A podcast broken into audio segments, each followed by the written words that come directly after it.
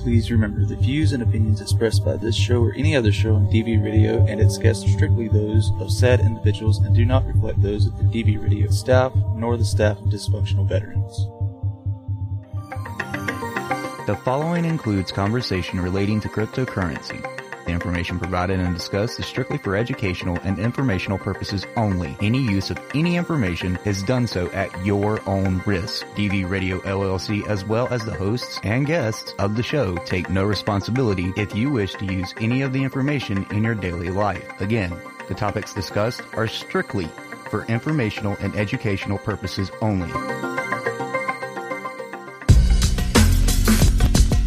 I am Chris, the CEO. My name is Paul. I'm the COO. I am Chris, aka Little Chris, the Chief Technical Officer. My name is Zach. I'm the Chief Marketing Officer, better known as the When Marketing Officer, because it never gets done, right? Of Affinity Innovations. Hour long show. We will talk about Affinity, crypto in general, DeFi, blockchain technology, technology, uh, and just talk about anything, whatever the hell we feel like talking about. Get to know us at a little more personal level. Babbling nonsense. Is there cursing rules or anything? No, you say whatever the fuck you want. I think they'd be more worried if you didn't curse. Love these guys. Show me the money. Good morning, everybody. Welcome to another episode of Affinity Protocol on WDVR, DV Radio, DVRadio.net. Uh, hey, I appreciate everybody coming out this fine Sunday morning. It is pretty cold around here. It's getting down finally into the 30s. Now that we're going into the late, late November, coming into the winter, I'm not too happy about it. Uh, what's up, guys? We do have uh, a guest on today. So we do have Chris and Zach. We do not have Paul this weekend. Um, I don't know what he's doing. Maybe he's in the Bahamas or something, but, uh, no, I think he's, uh, he's got family things going on. So we don't have Paul with us this weekend. We're going to miss him, but we do have our good friend, uh, Justin. You might know him as Arctic Reaper around the community. Uh, so how's everybody doing this morning? Doing pretty good. Uh, speaking of cold weather, you heard about the snow in uh, Buffalo? No. They got six feet in a night. Oh yeah, the Bills stadium's full. They can't even play. What? Yeah. Six feet in one night. Oh man. Yeah. It's too early for that. Almost there. Yeah. Way too early for that. I'm, yeah, I'm not looking. I don't like the snow, man. I just don't. Man, man, you live on the Cape. You barely get snow I know that's well. That's not well, entirely that's true. not true. compared to if you go no, no, further we either east. get blasted or we get none. Yeah, it's like the opposite of what we call mainland Massachusetts. It's like what if you guys get a lot, we typically get very little, and then if you guys get very little, we get a lot. Depends on which Oh, was it direction the storm. 2000, is. 2016? We got like back to back two foot snowstorms. we did too. Yeah. I think we got like a, a total like 101 inches of snow. They were dumping it in the ocean. I remember that. Yep. Yep. Yeah, stupid. Yeah, I'm all set. Blowing a back trying to shovel or something. Yeah, I don't mind the cold so much. I just hate snow. I can't stand it. I mean, Zach was uh living out in the west, living that high life with that nice weather. I don't know why he moved back east. And nice freezing. he's out chopping wood this morning. He said, Oh, oh damn, he got No, a wood chop? "No, he wasn't." I said he was. Uh, uh, I mean, I wouldn't put it past. I know Justin was probably chopping wood. Justin probably still in bed. I'm not in bed. I actually went outside. I had to shingle the house. Oh, damn. In this weather? Oh fuck no. Yeah, I started it yesterday. I had my dad come over. I was like, "Hey, can you watch the kid?" He shows up. He's like, "What are you? Where are you going?" I was like, "To work." I start banging on the house. He's like, "I thought you said you're fucking going to work." I was like, "I am on the house." Uh, Uh, Terminix came by and they're like, "Hey, we accidentally ripped out your LB for your ground off the side of the house," and I was like, "Oh." So I had a huge hole in the side of the house. So I had to put a trim block on and stuff like that. So then I had to reshingle. My lemon tree's dying from being outside. I had to bring it inside. you, you brought you brought your tree in. Yeah, I got like a they call it like a dwarf tree. It only gets up to like six and a half feet. I was trying to leave it outside in that pot. It's not six and a half feet. Then Uh, right now it's about five feet. Yeah, you brought that shit in the house. I did. It's in a pot. Oh, okay. I'm gonna grow lemons, dude. I got a lemon tree. I got a plum tree. I got two pear trees. I'm not even gonna.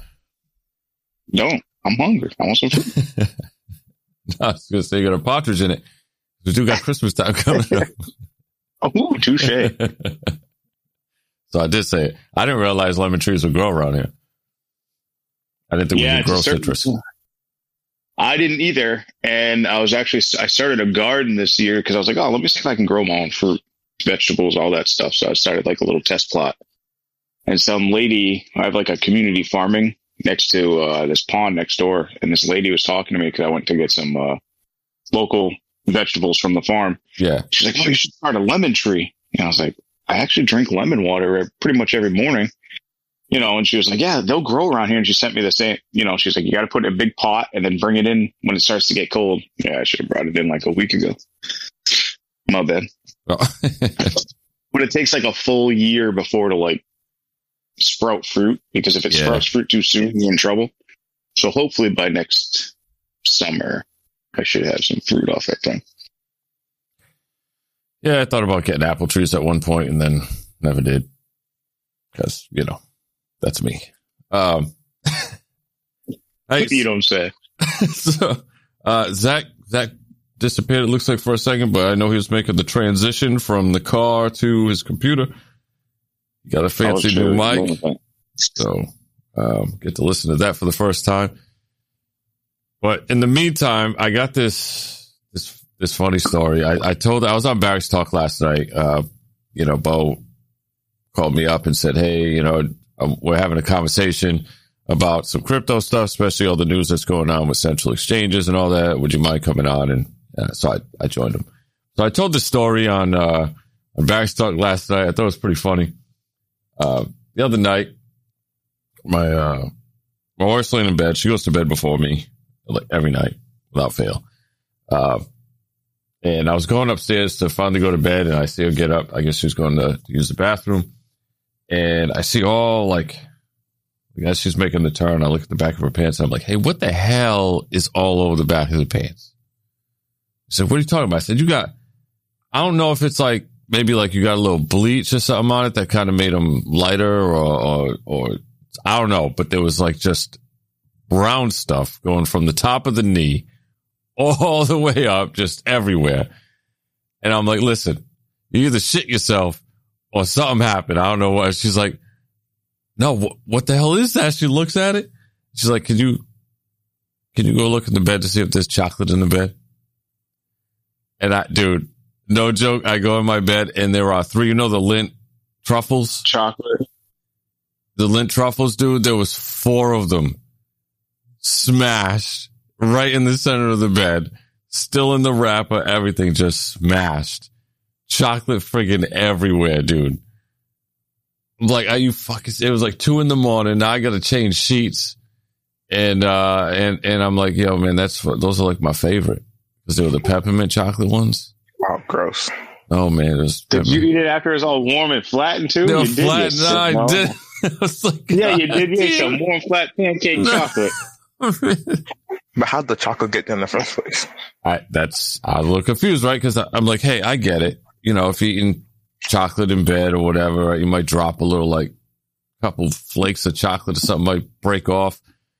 I'm like, Or you shit the bed. Yeah. yeah, I was like, there, there was it was four whole chocolate Lindt truffles still in the wrapper. I'm like, how the hell did those get past you?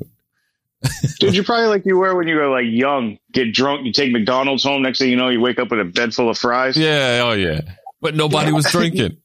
Well, she wasn't. I got a similar funny story like that when I was still a Marine. Well, when I was still active. Um, so I went out drinking one night. It was like my going away party, uh, cause I was coming back to the States. Yeah. I got like completely plastered. Like I don't remember how I, I came back on base. So you know how you have to show your ID when you come back on base and stuff like that. Yeah. I don't, I don't remember that at all. Yeah. Um, I just remember coming from the bar. That's like leaving the bar and then teleported to the barracks. That's all I remember. Then I blacked out again and went to sleep. Oh, crayons in your bed. I woke up. There was a steaming pile of shit on the floor. yes, That's not a similar story. yes, it is. Yes, it is. It absolutely is. Because we don't know if you shit in your bed. It was like I woke up. I'm like, what the fuck is that smell? And then like I'm I'm like investigating and whatnot. I literally just see a turd on the floor. I'm like, did I shit myself when I was asleep? And like I'm checking myself, like, no, I don't I don't see shit. and then I asked my roommate, I'm like, did you shit your, did you shit on the floor? And he's like, no, I didn't. So apparently, because in the Marine barracks we share uh bathrooms, aka the head. Yeah, yeah.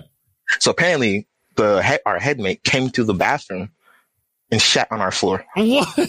yes. Tell me you whooped some ass. 'Cause- so we we came to the conclusion it was him, but there was like no concrete evidence.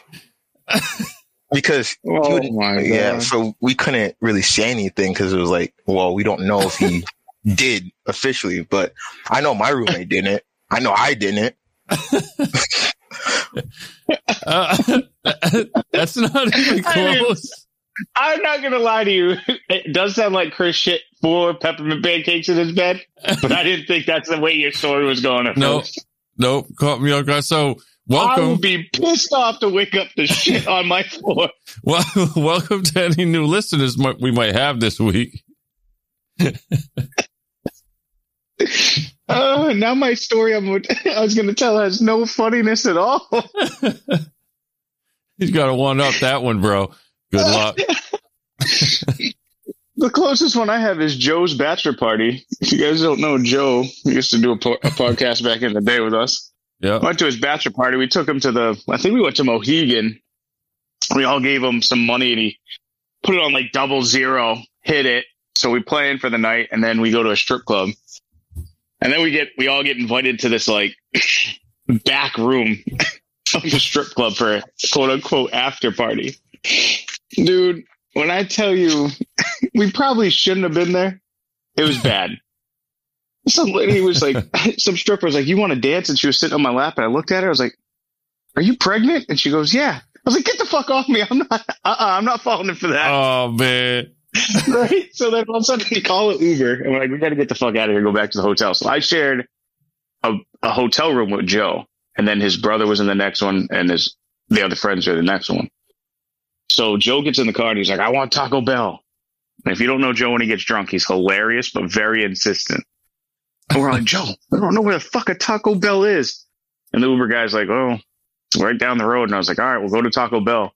Dude, his buddy bought, I don't even know how many soft tacos, probably 30. Next morning, so we had a hotel room. Like I had a, like whatever it is, twin or queen, queen bed and Joe had one. Someone's knocking on the door. I wake up. I got my pants on, one shoe. Like I didn't even, I just went to bed. Open the door. Joe is under his covers in his blanket. We're like, Joe, get up. We got to go. Dude takes the covers off and he has nothing but cheese in his bed and wrappers. Dude was eating so many tacos, went to bed eating tacos, and woke up covered in cheese. Not shit, but cheese. Hey man, that's how you know you had a good night. right? He's like, yo, how many tacos did I have? I said, at one point, buddy, you were talking to yourself facing the wall, and that's when I went to bed. oh my god. Oh shit. All right, welcome back, Zach. You missed all the good stories. You got a good story of finding stuff in your bed when you're sleeping? No, Hell no. you're I don't keep anything in my. I don't keep anything in my bed. Nah. Lying. Lying. All right. You don't got a story of like your kid dropping something off in your bed? Hell no. my bed. My bed in my bedroom is a sacred ass place. My kid doesn't go in there. All right, this will be a good test as uh, how many people are listening to us this morning. We got some chatter in the in the chat about rewards. Uh, so I want to make sure everybody understands. Just be a little patient. We're working on the D app. Uh, we got some uh, contract work we're we're doing. Obviously, we're on the podcast right this moment, uh, but everything's going to be all all good and straightened out by today. Uh, so you might see zeros in the D app or whatever right now, and a little bit of rewards were pushed last night for everybody. Uh, it's normal. There's nothing, nothing you need to be concerned with. Uh, all the rewards are going out as they should. Uh, it's just a little, you know, display problem on the D app and uh, some other things. So check back a little later tonight. Uh, you know, if you're really that concerned.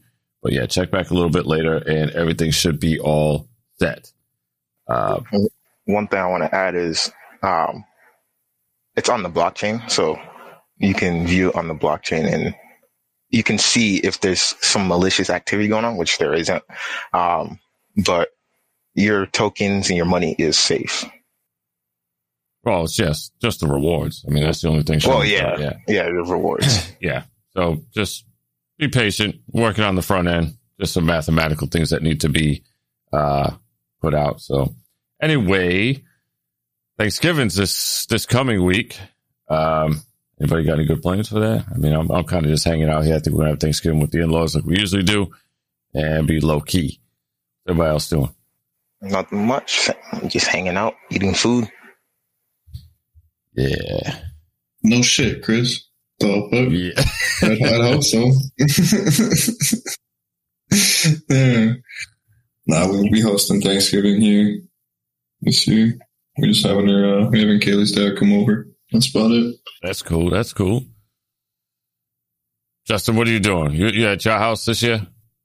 No, we actually everybody wanted us to be because we just put the kitchen in. Yeah. But we're gonna go and we're gonna do a little traveling because last year we didn't do anything. Everybody came to us because we had the baby, Yeah. and then obviously we're gonna have the baby another one in January. So next year is probably gonna be everybody coming to this house. So we're gonna do some traveling. Got to go from like here to Ashley's parents, and then we're gonna hit up Boston to see my family.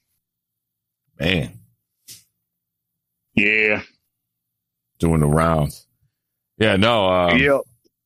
Yeah, I, I like Thanksgiving. It's my favorite holiday, so I, I'm, I'm looking forward to it. Um, but you know, it's got to be at the in-laws. Uh, Yo, Chris, you gonna put your Christmas tree up right on Thanksgiving? yeah, it's up right now.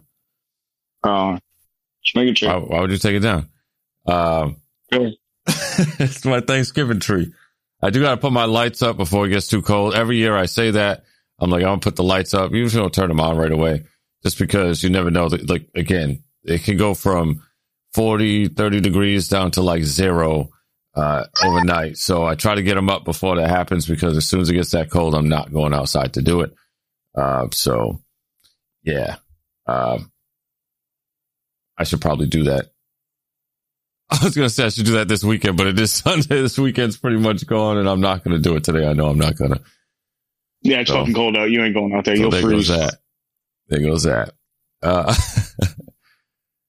yeah. Um, all right.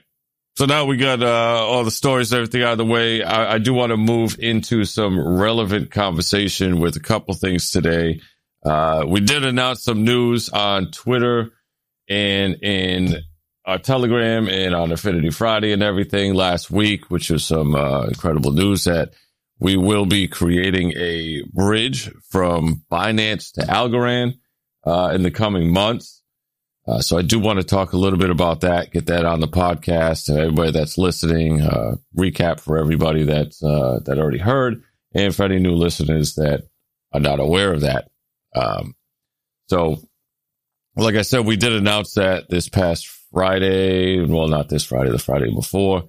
Uh, and what that means, I'll give a little bit of information on that. And uh, always feel free to come to our socials and hit somebody up if you got any questions. But really, what we're doing is uh, we will be creating, uh, like I said, the first interoperable bridge from Binance to Algorand using the Algorand state proofs. Um, and what that means for you as a as a current holder or you know a potential holder, if you're somebody that's on the fence or or looking to uh, get involved, the current Affinity token will not change other than the tax structure uh, is going to go down to accommodate bridge use. Nobody wants to use a bridge uh, that has higher taxes. It becomes very expensive to traverse a bridge uh, with that. So it, with the potential increased volume, uh, it should work out very, very well. So don't worry about uh, rewards and things like that. Uh, I'm going to backtrack for a second. This will give everybody an opportunity also if they want to give any more information on what a bridge is. because uh, I didn't think to explain that uh, beforehand. But a bridge essentially is a connection between, in the simplest terms, a connection between two independent blockchains. Uh, Binance is very much its own blockchain, an independent network, so to speak, as is Algorand. Uh, the only way for these two networks to talk, talk, or any blockchains to talk to each other are things called bridges.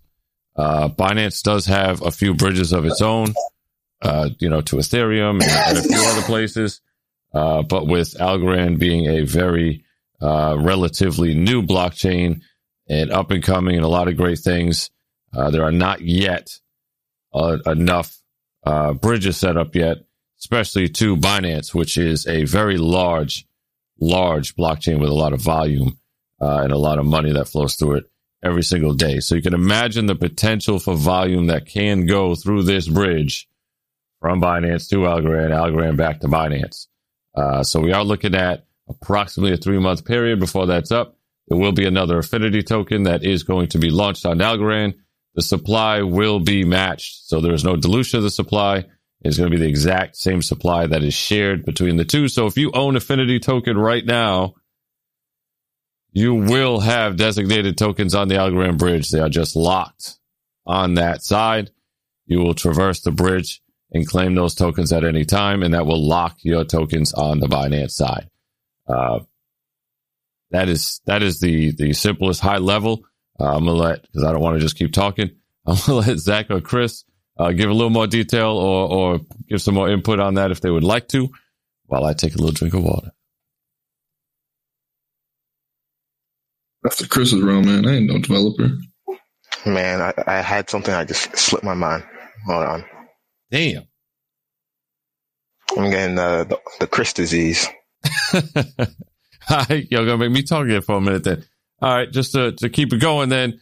Uh, so again, just to go back to the, the shared supply, I do want to make that very clear. So initially we talked about potentially having uh, some sort of pre-sale or whatever before we really uh, kind of hashed out the details of how everything's going to work. That doesn't make any sense in this case because, like I said, if you hold Affinity token now, you essentially uh, hold the token on Algorand as well.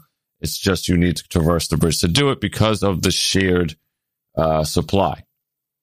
So there's about, uh, I'm just going to give a round number here, about 858 billion uh, tokens that are going to be, you know, not, I don't want to say split because like I said, whatever amount is held on one side, the equivalent amount is going to be locked in a vault contract on the other side that is designated for anybody like yourself to swap over. Um, so at no point in time can there be more than 850 billion tokens between the two. It is a shared supply. There's no minting or anything that is happening. I got something. This is even though this is Zach's realm, um, but with the whole Algorand Bridge, I want to make it clear that this is not a partnership. There is no official partnership with Algorand yet. Um, the potential is always there. We, you never know, but this is more of a collaboration effort where we can we have contacts on the Algorand side that we can talk to who can review our code, making sure everything works properly and is safe and secure but once again, this is not a complete partnership. That's true. Yes, it is very much a collaboration, but not an official partnership. Uh, we do have contacts at, the, the, higher levels of uh, Algorand that will be, uh, well, if they would like to, and they express that they did, that we'll be reviewing our code. We want to make sure we get their blessing because this is when you when you're looking at uh, Algorand state proofs. This is a a brand new proprietary um, technology to to them. It's um, uh, they call it post quantum computing, uh, which means that they're they're calculating that right now their security on this level uh, can handle uh, quantum computing attempting to make hacks on their state proofs. Uh, so this is the first.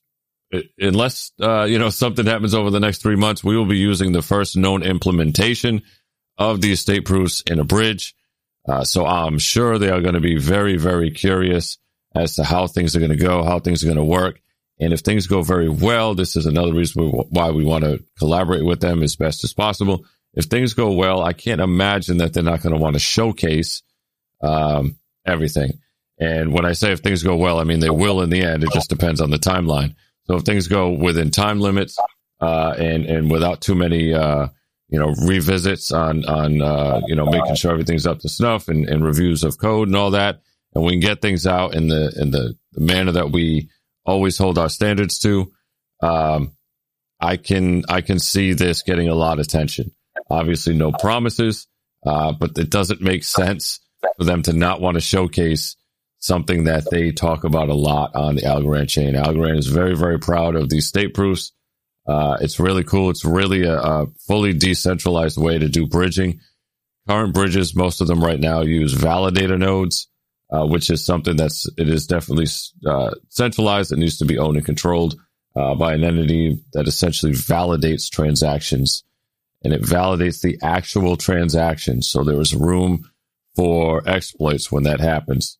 Uh, state proofs actually validate the state of the blockchain, which means there is very, very, if any, uh, margin of error or room for anything to happen there. Um, again, uh, this you can read all the papers and documentation on it if you uh, do a little bit of Google searching for Algorand state proofs if you want to learn any more information. Anyway, so on that side, uh, right now, currently we have uh, BUSD and Peg Data and Affinity for rewards on the on the uh, Binance side. We'll be looking at uh, doing rewards in Algo Coin on the Algorand side, uh, using the um, the reward system over there. Same, it'll be t- same tax structure, everything else that we go down to. Uh, look out for that because we will be lowering the taxes here any moment. Uh, so be on the lookout for that. Also, the last thing I do want to make sure that we talk about when it comes to the bridges uh, is yeah, I just had it now. See, I had a Chris moment. Uh, what was the last, one more thing I want to talk about with that? Well, oh, what was uh, another use case that we got to really, really consider as you're you're looking at why we're doing this. Uh, it's not just about the affinity token itself. Like if you own affinity, I want to get affinity on the other side. Really, what this does is open the door for us to do a lot of cross chain swapping, uh, starting with uh, the actual BNB uh, coin over to the Algorand coin, uh, using the affinity token as the intermediary. What does that mean? What it means is every single time somebody wants to use our bridge, they that will be swapping from those native coins without them knowing.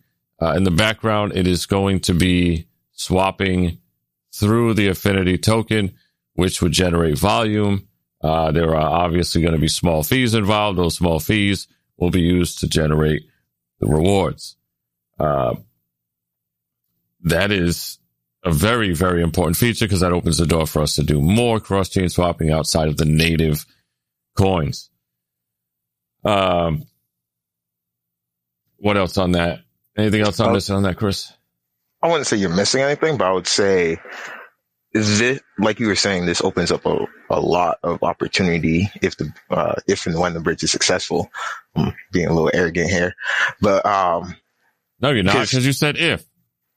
Not sure. well, I said if and when, but um, it it doesn't have to just stop at Algorand. Technically, um, we this can allow a lot of outreach to other non EVM tokens. And for those who don't know what EVM is, EVM is basically a the acronym stands for Ethereum Virtual Machine. So basically, think of anything that's a fork or based off of Ethereum. So Binance, Crow, um, Avalanche, etc. Um, when you're dealing with a non EVM token, you have to deal with things different wallets, uh, different infrastructure on the on the other token side. So when we get to see the bridge actually work and uh, see operational and see the traffic going through, it'll give us a good gauge on, hey, what could be the possible next network that we can bridge, uh, next, bridge over to. That's true. And we are, we are, Adapt is going to be a massive player in this. Um, one thing that you'll notice if you use bridges at all, a lot of them, uh, are not necessarily even like true bridges, I guess, by definition, maybe, uh, you know, by the, the functionality, because they are doing swaps across them.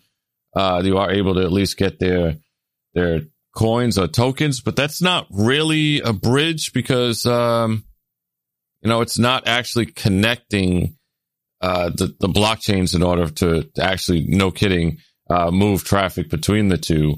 It's a lot of times they're set up with wallets on the other side, or they're using central exchanges, which is why when you when you go to quote unquote traverse the bridge, it takes 30 minutes or so, sometimes a little less, sometimes a little longer.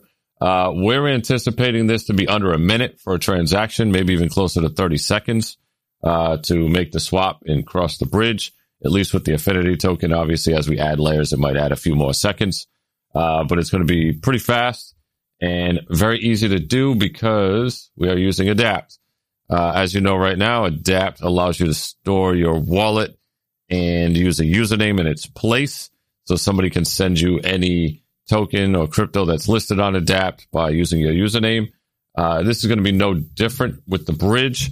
Uh, you're going to store your Algorand wallet along with your Binance wallet address into Adapt.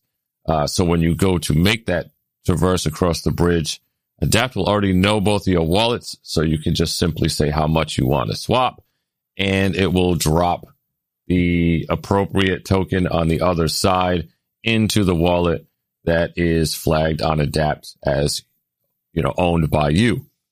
Um, obviously, as we expand on that, we'll be able to do different things with uh, moving it across to other people, and then eventually into our P2P exchange. Uh, so, anything more on the bridge, guys? I would say for the people who listened, I think it was either last Affinity Protocol or the uh, previous to last, uh, when we talked about how basically how network our computer networks is similar to the blockchain and how uh, LAN basically before the internet it was only essentially LANs and only LANs only computers that were on that LAN could talk to each other essentially what we're doing for those who still don't understand what the bridge is on the blockchain is essentially taking those two local area networks. So essentially, let's say you had four computers that are talking to each other and you had another set of four computers talking to each other, but they have no interoperability. We're essentially connecting those two networks. Yeah, exactly. Exactly. So if you're a little bit computer savvy, maybe a little network savvy, but not so much up on uh, how blockchains work. That's uh, that's a great analogy there is to think about it because they are they are networks. Blockchains in their own right are networks. Uh, so it's very good analogy. Um, all right, great. So again, if you have any questions on that, if you're listening to Affinity Protocol right now, or you're listening to the recording later on, uh, please stop by our our uh, socials, either on Twitter our Discord, our Telegram, and ask all the questions that you want. Uh, visit our website at affinitybsc.com and you can find all the socials there. Uh, moving on, uh, for the last half of the show, right, it's 1034. Uh, um, I do want to have some discussion on kind of the, uh, the elephant in the room for crypto right now, and that is, uh, central exchanges. Uh, I've gotten a lot of questions. Like I said, I was on Barracks Talk last night, and one of the reasons why they wanted me to come on because there was some questions uh, from some people on what really was everything that went down with FTX. How does that affect crypto? Uh, how does that affect, um, you know, just the overall sentiment and you know, fallout and everything else that you can possibly imagine that's going on with this news. Naturally, I don't have all the answers. I don't know all the detail. I have no idea what was happening behind the scenes there. Just what I see uh, across the news, just like the rest of you see. Uh, but I did want to take a little, you know, some time on on Affinity Protocol this week to talk about it because uh, not only do we have, uh, you know, Justin here who uh, is a little less experienced with crypto than the rest of us on the show. So I want to get his take on some things. Uh, but it's such a, a hot item right now with, well, it always has been, but it's really being spotlighted right now. Uh, but the difference between centralization, decentralization, and why it's important to know and understand both because they do, they do have their place, right? We, we have talked about this that central exchanges have their place. The problem is when you have a centralized entity like FTX was, or I guess it's still around technically, but uh, when you have a centralized uh, entity like that in an unregulated space, you really don't know what you're getting into, and it's and it's dangerous. Not that DeFi obviously can't be dangerous, uh, but on the same case, you get a, a token, right? Uh, we talk, we see them on, on DeFi all the time where a scam happens, either rug or honeypot or whatever. Uh, that sucks. And the people that do that are real pieces of shit. Uh, but for the most case, it's, it's localized. And unfortunately, there's a, a number of people that lose money. But on a centralized exchange, it can happen on a scale that's unprecedented. You know, we're talking billions of dollars that were lost uh, through this FTX thing. And again, un- it's unfortunate, but like right now, they do serve a purpose uh, with on ramping, off ramping, and for people that aren't really, um, you know, knee deep into DeFi or crypto yet, it does make things easier uh, to understand and to kind of get going. Uh, but that to me is where it ends anything outside of that, off ramping, on ramping, and, and just kind of making it easy to onboard people that are, are getting into uh, crypto, that's where it ends for me. Uh, central exchanges are the worst uh, past that. Uh, so when I look at that, that says, okay, well, we there's opportunity out there. There's opportunity for DeFi to pick up that slack and make it easier for people to get onboarded, make it easier for people uh, to uh, off ramp and on ramp. And then let's do away with central exchanges. Now, obviously, that's not going to be an easy task, uh, but we don't need them. Chris. So, um, there's overall, I mean, you're right about that, um, about how centralized exchanges is easier for people to come into crypto. But what I'm about to say is, uh, essentially, I don't think the follow of FTX and all the other centralized exchanges is really going to have a everlasting effect on crypto. Because when you think about it, when people start stock trading, uh, when people start doing pink slips, all, all that nature, I would say it was similar to crypto. Uh, well, the follow of centralized exchanges where people were losing money left and right. People were getting scammed left and right. It still happens. Um, just not on a bigger scale that we're seeing with centralized exchanges, and especially that crypto is a hot topic right now. Uh, a lot of people are trying to find every negative aspect of cryptocurrency to basically try to tear down cryptocurrency. Um, of course. But I think that eventually, once everything gets stable out, whether that's with regulation or whether that's just the crypto community coming together and kind of doing self regulation, eventually there will be a point where everything is a lot safer on centralized and decentralized uh, side. We just have to remember this is an early, this is early, an early space. Crypto is still early. Um, what it's about really picked up around around 12 years really when bitcoin first uh, pick, hit its peak so that's still early in the realm of technology and technology is always changing yeah absolutely. And i don't and i don't want to get into everything else that's being speculated about ftx and money laundering and political crap. I don't want to get into that. I want to i want to mainly focus on you know the sort of the downfall of some of what these exchanges are doing um, as far as over leveraging and you know how they function why it can be dangerous but also again like i said if it's if they're if they're on the up and up like right now uh, again i don't know exactly what's happening behind the doors but uh, for instance like binance uh, their their central exchange seems to be on the up and up i got you know no, nothing that says otherwise uh, so when they're done right, they're okay. Uh, but still, you don't own your crypto when it's on a central exchange. Uh, they're essentially holding a pool of the currency. So, for instance, if you're buying Bitcoin on a central exchange, you don't actually hold that Bitcoin. They still hold it. They're just letting you buy into the price action of the Bitcoin that they hold on that exchange, which is why when these companies shut down, your money is gone because all of that crypto that they hold has to be liquidated in order to pay their bills.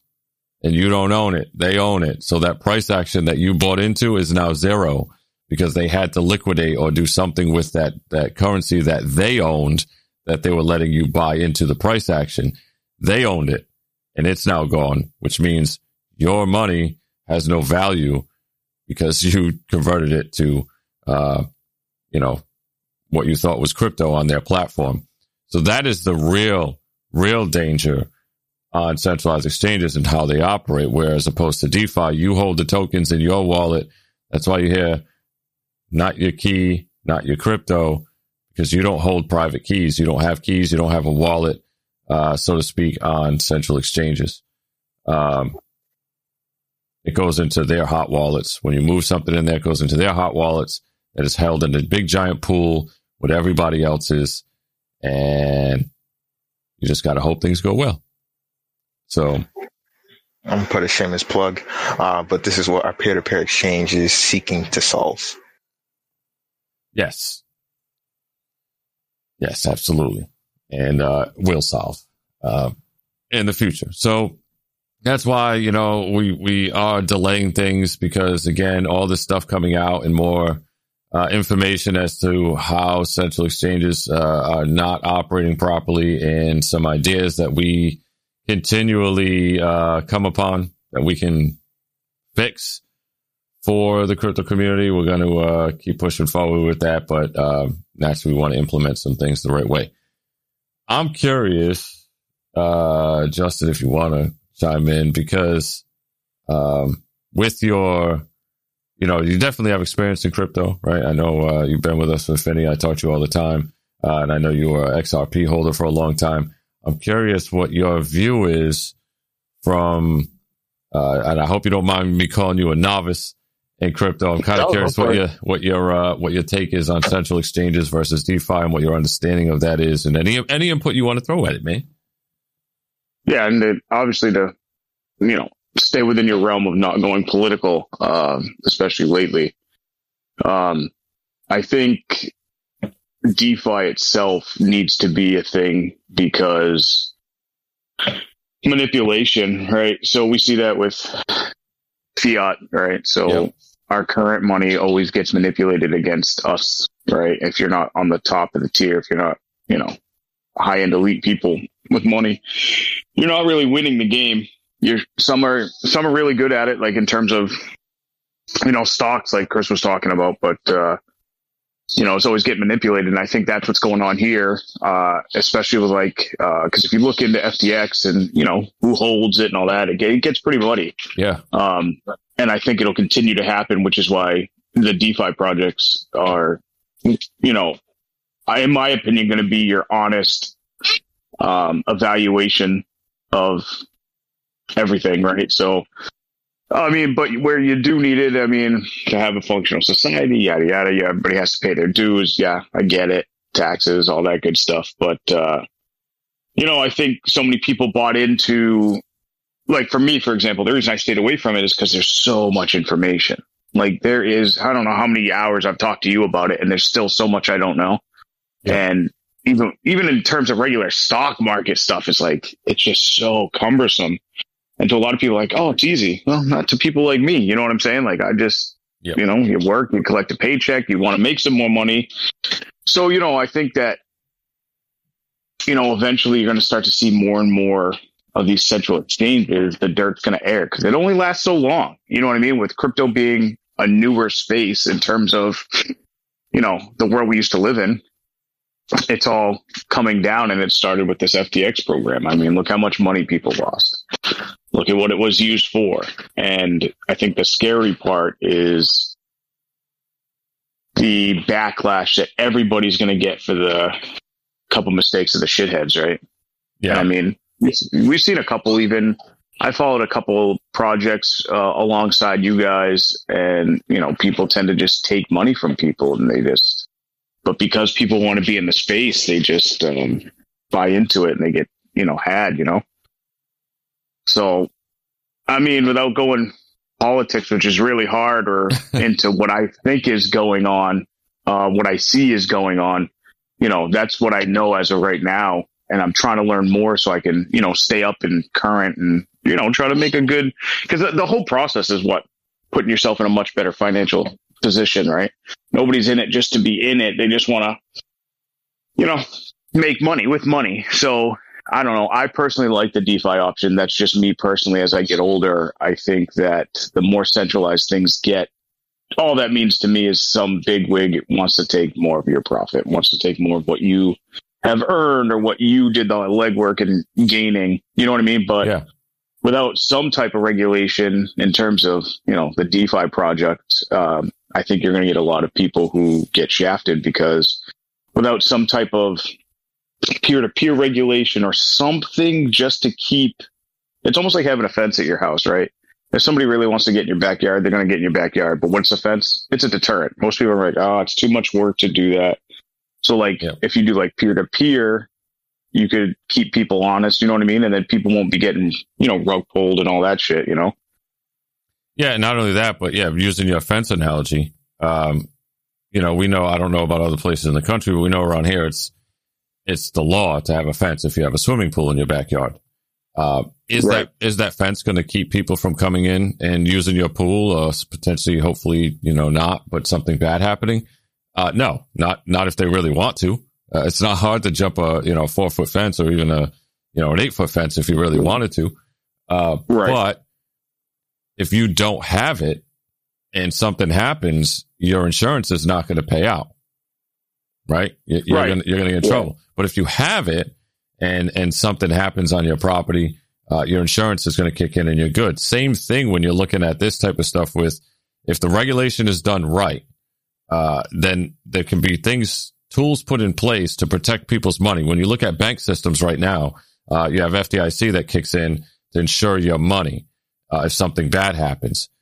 That that doesn't exist in crypto right now uh, because one, the idea behind it. Is supposed to be decentralized, uh, and two, there's no regulation, there's no quote unquote fence uh, to put up and say, well, this is what needs to happen in order for insurance or or some sort of uh, backing to to kick in and protect you. Um, and that, you know, I, and and DeFi it's going to be a little tougher, but with these central exchanges, I think that's really the big piece that's missing because you have things like this that happen. Uh, do I believe people like, uh, you know, Tom Brady and some of these other people that, that invested in FTX knew everything that was going on and knew that he was over leveraging and knew that, uh, he, they were selling, uh, Bitcoin that they didn't have?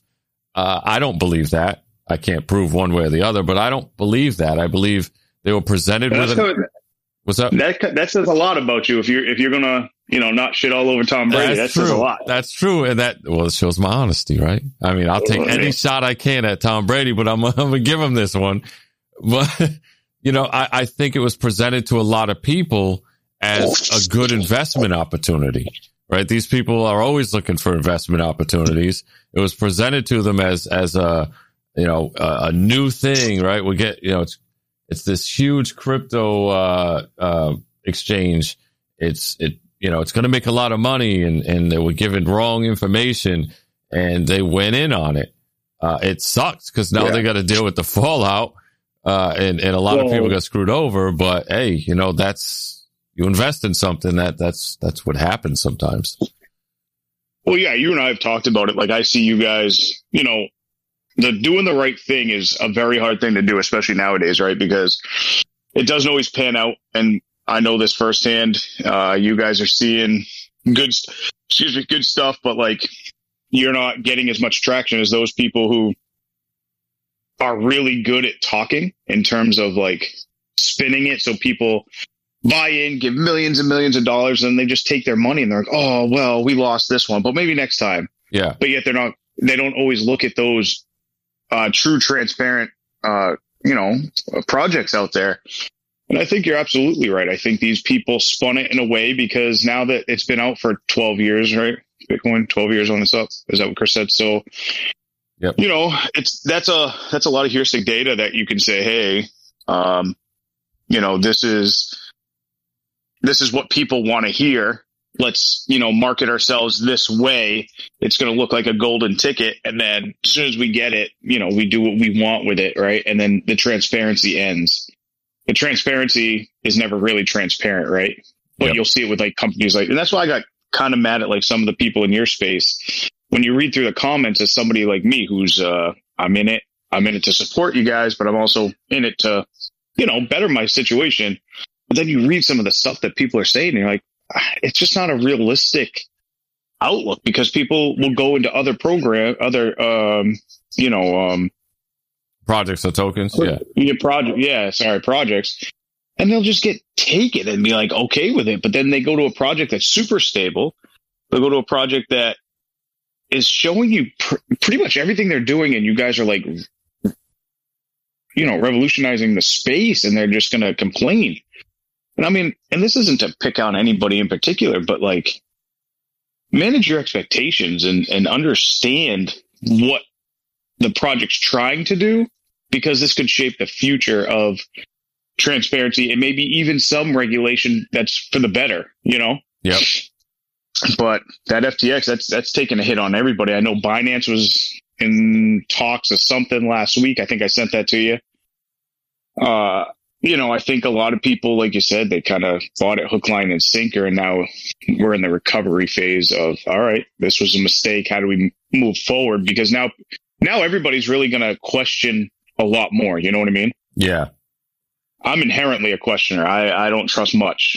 Yeah. I'm not a very big gambler with my money. I, uh, you know, which isn't going to prove to be well when I get older and I want to retire. Uh, but that's just because I, I'm not a very big gambler with my money when it comes to money I don't have to lose. You know what I mean? That's the right way to do things.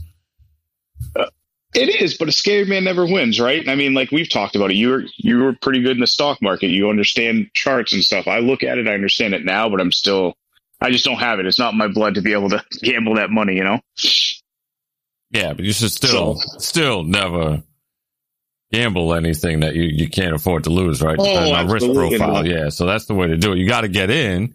You got to, you got to take your risks and your shots, but you, you got to leverage risk. Yeah, I mean, what do you think in terms of how far do you? Because I think this is the other big thing we've learned from, or anybody who's paid attention to history in terms of it doesn't matter what facet you look at, whether politics, money, uh, housing, uh, schooling, it doesn't matter.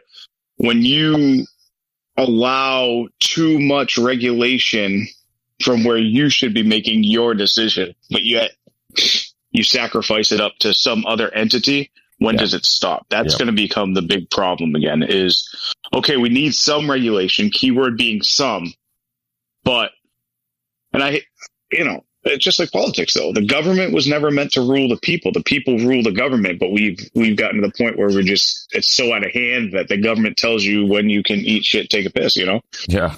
um, whether it be in a bed on a floor, it doesn't matter. you know, so I think that's going to be the, in my opinion, at this early stage, that's going to be one of the problems. Is um, we're gonna we need the we need some regulation, but at the end of the day, who's going to call it and say, "Hey, this is too much. We got to scale it back. We're we, we're giving up too much." You know. Yeah, exactly. That's what everybody's waiting on is to see what, where they go with it, right? Because the idea, Right, but who's they? Who who's they? Right? Is it just the big marketing people who take people's money? yeah, or is it programs uh, projects like you guys where you're actually coming up with use case tools and doing the right thing and walking through the dark to it's really everybody. prove no it is but you know it's going to be pretty much those who speak the loudest right Yeah. And, and, And so- and we need to know what regulations coming too, right? Because we can speculate and try to get ahead of it, but you, you really don't know. Nobody, nobody knows how far, like you said, the government or whatever is going to try to go. I think we're going to see, yeah, I think you're going to see some answers after speaking of, of XRP when it looks like the SEC Ripple case is coming rapidly to a close. Yeah, here we go. Um, and I think when that happens is going to be when you're going to see some fallout in terms of when they try to push what type of regulations they try to push and how, you know? Yeah. A couple things I want to Oh shit! No, I ain't gonna lie. I've been trying to talk a couple times, and I thought my mic was working, but I think something in my settings fucked up, and I had to go Oh fix it. Oh, man, That's pretty fucked up, yeah, man. Gonna regulate your mic. Um, straight up, new mic problems. But no, I was gonna say it's a couple. Backtracking a little bit when you guys were talking about the fence put up. Um, I had said that the a very simple analogy that my dad had told me as a kid was that locks are for honest people. If someone really wants to get into something, that they will. It's just as simple as that, Yeah. right? Oh, 100%. Right. And then uh, the other part was something that I think that we've been preaching for a while. And especially when we first came out, um, I think people were slighted when we didn't want to get on exchanges or anything like that. And we were kind of hashing everything that is coming to be now, um, when we're simply just been stating that decentralization is the way. And as Justin has said, that there has to be some form of regulation to it. Um, but also education, right? Is that these people need to know how to manage their funds properly. Yes, this is a new way. Yes, we're trying to target so many demographics anywhere from shit as kids as early as like 13, 14 are trading now. So let's say, you know, 14 to 65. Obviously there's, we want to go higher than that too, but reasonable, right?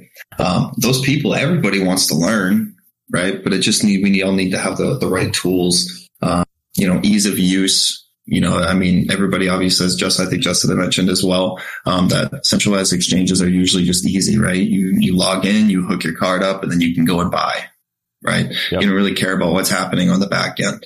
Um, you know, if, if we had decentralized options that were the same way, then people would use them. They would if they knew they were in full control of their funds, but it still had the same operability of what an, a central exchange has. Um, then we wouldn't experience these issues. But of course, just like anything, you know, we need to learn and we need to progress and we need to grow and evolve.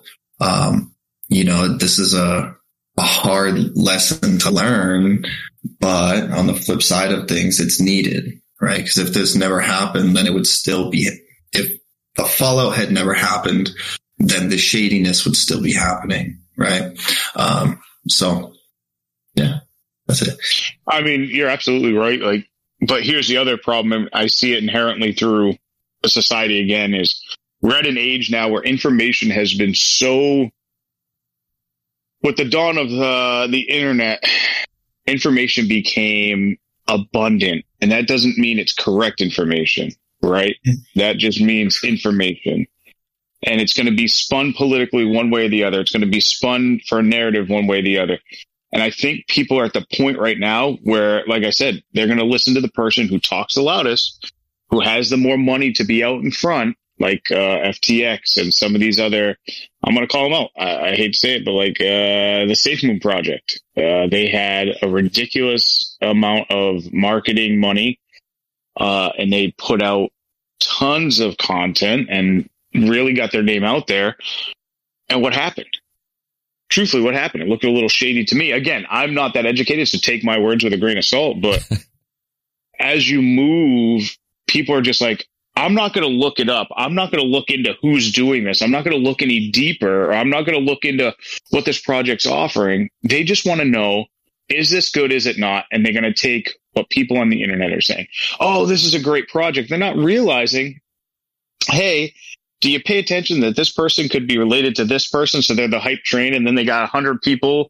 They have a hundred friends that they're turning into more hype people. And then those people have each have a hundred friends and it's getting blown out of control. So now people are like, they just want the information. They don't want to look it up. They just want it delivered to them, whether it right or wrong, and they don't care. And I think that's some of the problem we're running into is people are just like, oh, you know, the, the, the old saying, oh, it's on the internet. It must be true. That's how people live their lives nowadays. I mean, if you did, Yeah. if you go by that, I, you go on to what is it, WebMD? I think I died of cancer ten times already. Yeah.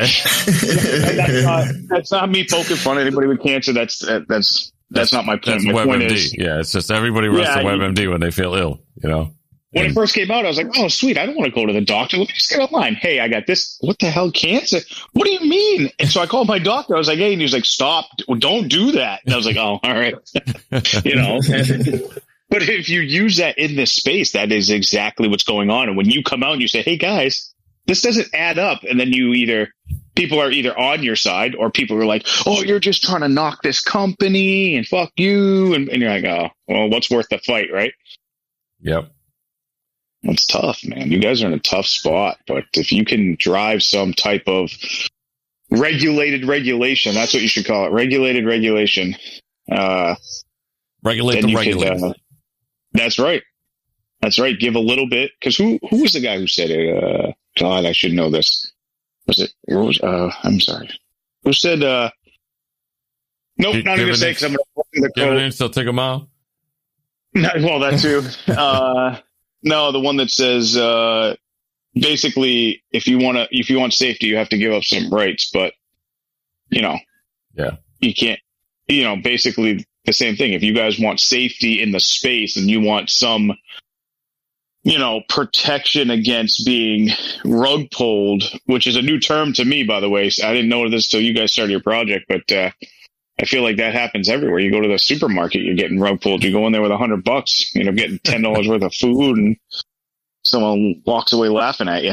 Um, but yeah, I think if you could prevent, you know, regulate the regulators so you could prevent, you know, losing your ass in a Yeah. space, but then, you know, while still being free from the prying eyes of those who want to just take your profits and leave you with nothing, you know? Yeah, and and kind of my my last thoughts on um on the centralized exchange piece is, you know, if you think about it in the sense of compare it to like traditional banking. Now, obviously, you can't. For most banks, you can't go on there and, and do uh, stock trading. I know USAA and stuff let you, but uh, that's not their primary goal. Where a central exchange it is. But forget all that. Just think about storing your money if you went to your local bank and you were going to deposit your money and they told you, well, there's, there's no real oversight. Uh, there's no, there's no laws or regulation or, or if, if, you know, no insurance or anything like that. Um, and we're going to take your money and we're going to invest it, but we promise we'll give you some, some interest and some return on that money. Oh, and by the way, if you, if you want to withdraw it, depending on how much you're trying to withdraw, there's going to be a waiting period uh, of a few days at, at least. Uh, would you still put your money in that bank? Probably not, right? We do these days because again, there's laws and there's oversight and, and like we've seen back in, uh, you know, between 2008 and 2012, uh, with the, the government stepping in and bailing them out and government's not going to bail out central exchanges. Uh, they, they haven't and they're not going to. There's no insurance. There's none of this. There's none of that going on. So it, you got to look at it like that's your money. It's being stored somewhere. And those same rules apply. If you want to withdraw or deposit uh, certain amounts, there is a waiting period on central exchanges. So when you're, when you're looking at those facts and comparing it to, would I do this if it was a, a bank holding my fiat that I need to pay my mortgage, my rent, my food or whatever? would I still store it in that same entity? If the answer is no, you answered your own question. You need to get on the DeFi bandwagon now. Oh, absolutely. But see, this is as much as I learn. I mean, but if you think about it, I mean, think about what you're already engaging. And this is the people that say, oh, we need to be fully regulated. Okay, if you need to be fully regulated, let's look at it this way. Look at taxes. Look at the IRS. Have, has anybody ever owed? I got audited because I had, you know, my side hustle. I bought two trucks. One was a work truck, and in the uh, towards the end of the year, I sold the work truck. Yep. When I wrote went to write it off, I had to get a lawyer, dude.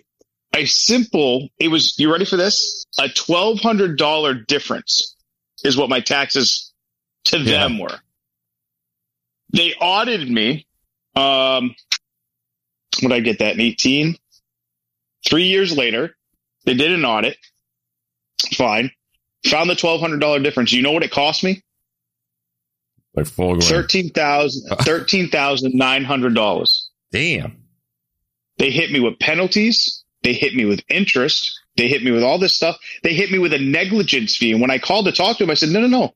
I did your paperwork and this is what you say in the paperwork. Yeah, well, we didn't like, they didn't like something about the number, but I did it per the regulation. Yeah. I said, okay, it's a simple $1,200. You think 10 times, like Yeah. 10 times? What the hell? You know, like, Yep. like And she was like, well, that's what you get. I said, a negligence fee? I didn't do this on purpose. I explained it to you. I read you the regulation, which I use, and you agree. But yet, think about this. When you pay, overpay in taxes, when you get it back at the end of the year, do you get interest? No. No, you Do you remember I went get- through that. Remember it took them like Yeah. nine months to give me my refund. That's my point. Do you get it back in a timely fashion? No, no, you do not. And then you have other banks out there where they have so many fees that if you pay a bill and then they have fees sometimes to pay the bill, whatever, then they'll hit you with like an overdraft fee or this, blah, blah, blah. Right? There's always some bullshit. So if you look at that and then say, oh, this is what happens when we have full regulation, and then look at a place where you're like, okay, well, you're going to have a little bit where you might have to pay this fee, gas fee, whatever it might be but it's very small, minute in comparison. But people are still like, well, it's unregulated. Well, all right, how's it regulated working for you? How is it working for you? Yeah. Do you feel robbed? I know I do. Ever since I had a kid, became an adult, I guess I, I'm pissed off about street lights, potholes, taxes going up, and not getting anything for it. Like, and if you, that's, I'm only using that because everybody has to pay that, right? Everybody's Yep. in the tax game. Everybody's in the bank game. You put your money in a bank. What's the bank really doing? They're not just holding your money in your special little vault. They're taking your money. They're lending it out for probably anywhere between, I don't know, 1% and 30% to somebody on a loan. But Yep. then while you're leaving it in there, what are you getting? A fraction of a percentage? Yeah. So why wouldn't you want to be in the space you guys are doing? Why wouldn't you? I'm not a mathematician. I am not an economics major. I am just a simple man that wants to work, have money, provide for my family, and call it a day. Maybe make a little extra money to live a little easier, right? Yep. I can see that clearly with you guys. Well, in in your sphere, right? But especially with you guys because I talk to you, whatever. But still, Why Talk to us or whatever. yeah, you know what I'm saying. Like I, I'll ping you and be like, "Hey, man, this doesn't make sense." You explain it, I'm good to go. Why wouldn't you want to be in on this? And why wouldn't you do a little digging into this? Like if it this is just me, and I found this out just by looking, like, oh, hey, look at this versus this. And again, it goes back to people just want to squawk. I think that's what it is. People either want to complain or tell you how good they're doing to make you feel like a piece of shit. Then you have those group in the middle, in the gray area, who are doing the right thing, that are attached to you guys, that are trying to change the space for the better and not being a complainer and not being a shithead, rug pulling everybody, you know? Yeah. But unfortunately, that's all you see. You see the rug pullers and you see the complainers. Yep. You know what I Loud- mean? Loudest voices, man. Usually people that are doing the right thing are just doing the right thing. because you're doing the right thing for the right reason. So you don't need to boast about it. You don't need to to to be out. Oh, I'm doing this. I'm. People are going to see you're doing it because you're doing the right thing. But again, then when you are doing the right thing, people are like, oh yeah, they're doing the right thing and fluff you off. But when you're doing the wrong thing, until you get caught, people are like, oh, those guys are legit. Oh, they did the wrong thing, and then they turn. You know what I mean? It's just so dog eat dog. You know. Yep. That's why I'm glad. You, I'm glad I'm just part of the, you know, holding on to the project, not part of it, because I'd be pissed. I'd be angry at some people, especially that Leo guy, wherever he is. He he said the name. Said the I name. did. Fuck that guy. I hope he hears this. Fuck you, buddy. Ain't no then the horse you rode on. Ain't no way he listens. Uh, He might just because he's hell bent on. Uh, nah, he's, You know. he's he's moved on. I don't I don't know what he's doing these days in his life, but he's moved on. what kind of mic did you uh, get? By the way. Me? I got a Yeah. a blue Yeti. Oh, okay. Yeah. You I thought it didn't was go on with the. Shure SM7B? The Joe Rogans of microphones? I'm gonna say the fact that he didn't answer. That means no. I'm gonna say no. And I'm Yeah, gonna- it was- I'm realizing no, no. So for some reason, when my uh when my screen goes black and it comes and I turn my P like into sleep mode and I fucking turn my PC back on, my mic doesn't reconnect. So I have to go into the Discord settings and fuck with it real quick. It's weird, but no. I, honestly, I had no clue. I had no clue what you just said. To be honest with you, oh, the shit was on sale. It was like 180 and it came down to like 130. So I was like, ah, I guess I'll take Oh, okay. 150 to 120. I don't know. Is, is the Blue Yeti, is that a USB mic? Uh, no. Wait, yes, yes, Yes. but it does. Go in have a- device. Yeah, you can go in device manager and make sure that the USB it could it's possible it has um power settings. Yeah. For the USB controller, make sure you just turn that so it never cuts power to it. That way when it comes back up it's recognized. Yeah. If that makes sense. Or else Discord will default to your default sound settings, which is whatever your default system mic is, if you have one. Uh, anyway, it is after 11. Uh, anybody else got any last minute thoughts they want to add to uh, this week's Affinity Protocol? Don't get caught into DMZ, especially with Chris. Old Chris. You'll never go to bed. It'll get, it'll get really toxic and hostile. It's fun. It ain't. Oh, I don't. It doesn't get toxic with me. It's some of the cohort. I'm just there trying and dying, trying and dying. That's all. That's sort of, that's all we did last, last night, man. This man Zach going down like six times in one match on DMZ. Yeah, but who had more kills? Yeah, but who went down? Who out there? Yeah, but who out there frying?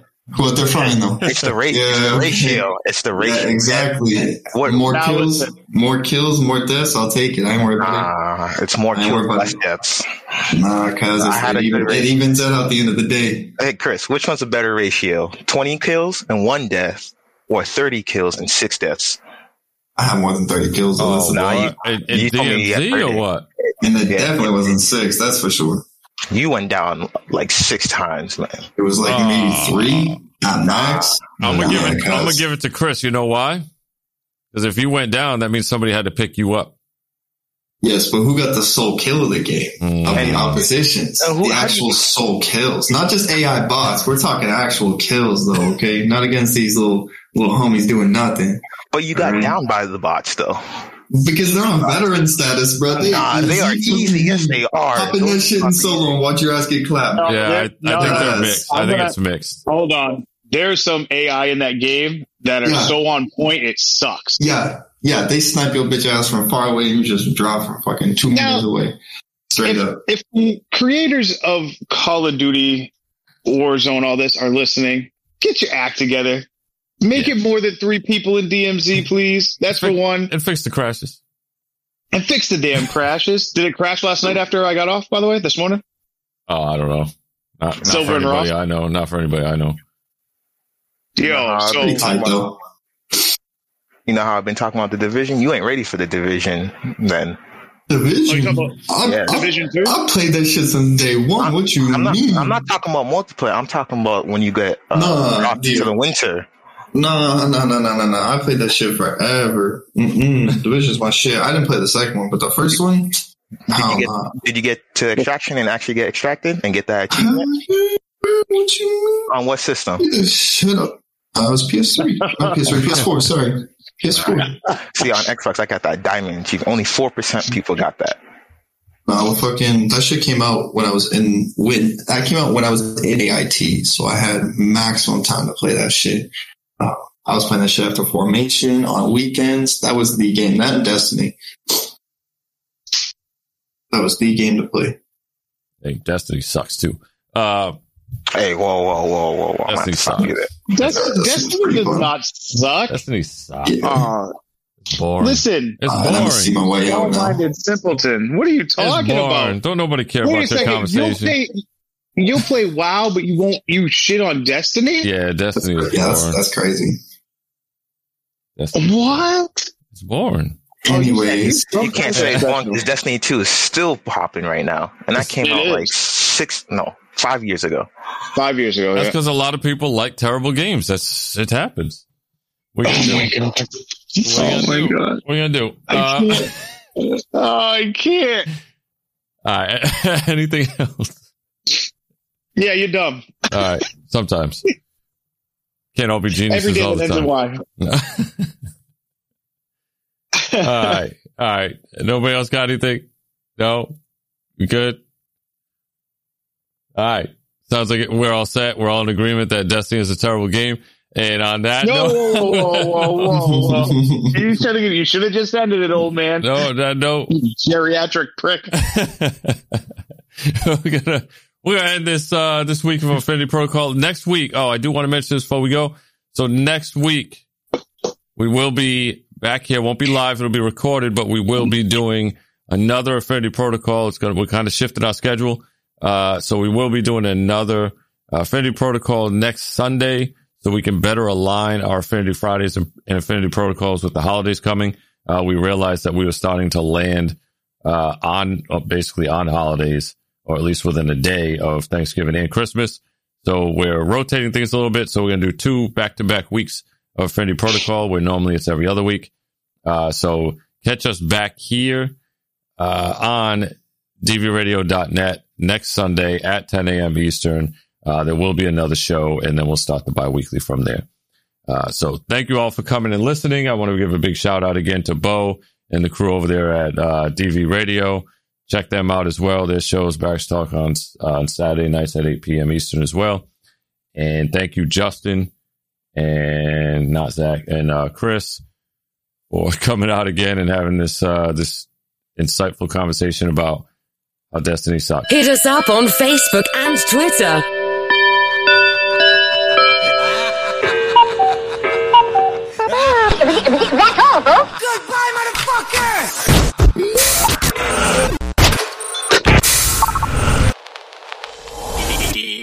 Radio.